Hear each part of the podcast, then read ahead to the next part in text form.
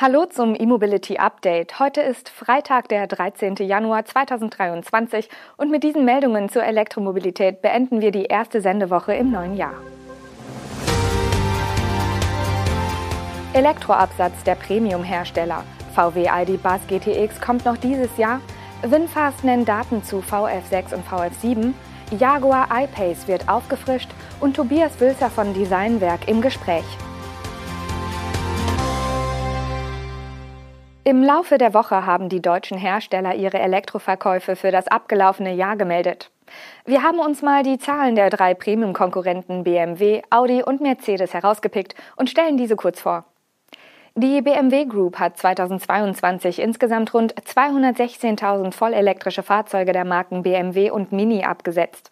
Das waren mehr als doppelt so viele wie 2021.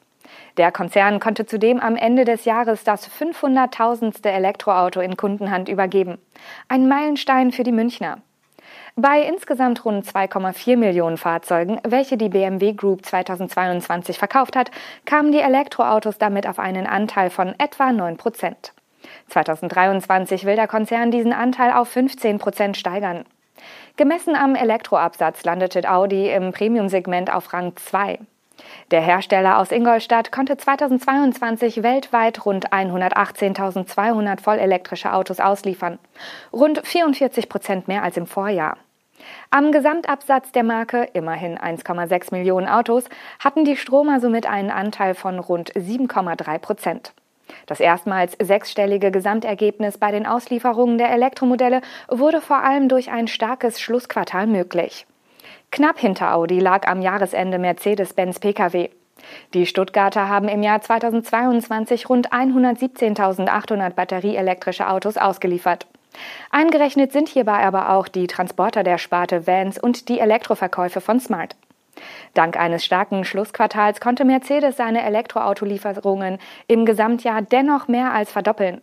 Im Elektro-Ranking der deutschen Premium-Autobauer reicht es trotzdem nur für Platz 3. Über alle Antriebsarten hinweg lieferte Mercedes-Benz Pkw übrigens knapp über 2 Millionen Autos aus, liegt also auch insgesamt hinter BMW, aber deutlich vor Audi. VW Nutzfahrzeuge will noch in diesem Jahr die Performance-Version des ID Buzz mit dem Namenszusatz GTX vorstellen. Der MEB-Van wird dabei von den technischen Daten der bisherigen GTX-Modelle etwas abweichen. Das sagte Entwicklungschef Kai Grünitz bei einer Veranstaltung. Der GTX wird eine coole Hochleistungsversion mit 250 kW, einem speziellen Innenraum, neuen Außenfarben und einigen zusätzlichen Funktionen, wird der Manager zitiert. Der ID Buzz GTX wird einen Allradantrieb erhalten. Erstmals erwähnt wurde ein solches Modell seitens VW im Juni 2022. Der Allradantrieb verwundert kaum, schließlich haben die bereits als GTX erhältlichen VW-Modelle ID4 und ID5 auch einen elektrischen Allradantrieb. Allerdings überrascht die Aussage zu der Systemleistung von 250 kW des ID Buzz GTX, denn der ID4 und ID5 bringen maximal 220 kW auf die Straße. Das Drehmoment liegt bei diesen Modellen bei maximal 460 Newtonmeter. Im Sommer soll der ID Buzz übrigens auch mit langem Radstand erhältlich sein.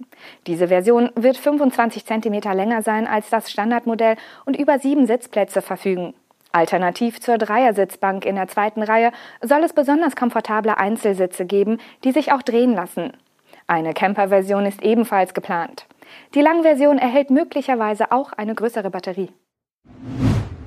Der vietnamesische Elektroautohersteller Winfast bringt nach dem VF8 und VF9 seine nächsten beiden Modelle in Stellung. Im Rahmen der CES veröffentlichte Winfast erste technische Daten zum VF6 und VF7. Diese etwas kleineren Elektroautos sollen ab März reserviert werden können. Bei diesen Fahrzeugen handelt es sich um elektrische Crossover-Modelle, deren Design Winfast bereits vor einem Jahr enthüllt hatte. Bei der Markteinführung hatte man sich zunächst auf die beiden größeren Baureihen VF8 und VF9 konzentriert. Doch zunächst zum VF6. Mit 4,29 Meter ist das Modell in etwa so lang wie ein VW ID3. Die Batterie wird mit 59,6 Kilowattstunden angegeben. Es wird aber nicht spezifiziert, ob es sich hierbei um einen Brutto- oder Nettowert handelt. Wie auch schon die beiden bekannten Modelle gibt es den VF6 in zwei Varianten als Eco und Plus. Im VF6 Eco treibt ein 130 kW starker E-Motor die Vorderräder an. Damit sollen 399 Kilometer Reichweite nach WLTP möglich sein. Der VF6 Plus ist mit 150 kW etwas stärker, kommt damit aber nur auf 381 Kilometer. Auch beim VF7 gibt es die Unterscheidung in Eco und Plus. Zunächst aber zur Karosserie. Diese ist 4,55 Meter lang, also gut vergleichbar mit einem VW ID4. Die Batterie in beiden VF7-Varianten fasst 75,3 Kilowattstunden. Beim Antrieb ist der Unterschied zwischen Eco und Plus jedoch größer als beim VF6.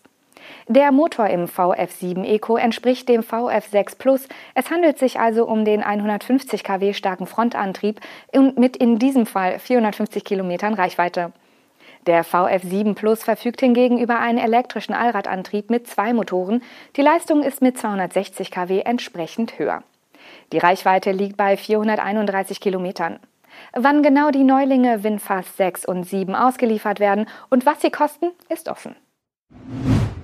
Jaguar hat den neuen Modelljahrgang seines ersten und bisher einzigen Elektromodells iPace vorgestellt. Das Elektro-SUV erhält eine Reihe kleinerer Updates beim Design und der Ausstattung. Designstark und noch exklusiver solle das Modelljahr 2024 laut Jaguar sein.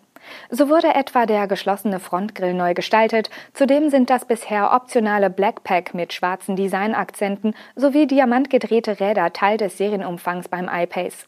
Neu ist zudem, dass die Exemplare mit 22 Zoll Felgen einen dezenten Heckspoiler auf der Gepäckraumklappe erhalten. Zudem ist beim iPace erstmals eine Satin-Lackierung verfügbar. Der Allradantrieb mit 294 kW und die Batterie mit 90 Kilowattstunden bleiben unverändert. Der Jaguar I-Pace des Modelljahres 2024 kann ab sofort bestellt werden. Die Preise beginnen in Deutschland bei 92.400 Euro. Im Online-Konfigurator von Jaguar Deutschland ist der iPace EV400 derzeit nur in der SE-Ausstattung unter höherwertigen HSE gelistet. Günstigere Version gibt es nicht mehr. Und zum Schluss noch ein Videotipp in eigener Sache. Mit Megawattstunden Batterien pusht Designwerk die Langstreckenfähigkeit von Elektro-Lkw. Mit Tobias Wülzer, Gründer und Mitglied der Geschäftsleitung der Designwerk Technologies AG, haben wir über diesen Ansatz, die Attraktivität von Nischenanwendungen und den Wachstumskurs des Unternehmens gesprochen. Denn die Schweizer wollen nicht wie ihr Mehrheitseigentümer Volvo von der Stange produzieren, sondern bewusst in der Nische entwickeln. Bei uns kann man wirklich noch wählen, wo der Ladeport sitzen soll, sagt Tobias Wülzer im Interview mit Electrif.net Chefredakteur Peter Schwierz. Den Eintritt der Volvo Group im Jahr 2021 bezeichnet Wülzer dennoch als Riesenboost. Seitdem sei Designwerk stark gewachsen. Aktuell arbeiten 60 Ingenieure und 100 Monteure im Unternehmen. Dadurch soll die Fertigungskapazität von 5 auf 10 Fahrzeuge im Monat wachsen. Die Nachfrage sei unglaublich groß. Alles weitere sehen und hören Sie in dem achtminütigen Videointerview. Das waren die wichtigsten Nachrichten aus der Welt der Elektromobilität für diese Woche. Wir wünschen Ihnen ein tolles Wochenende und melden uns am Montag wieder. Bis dahin.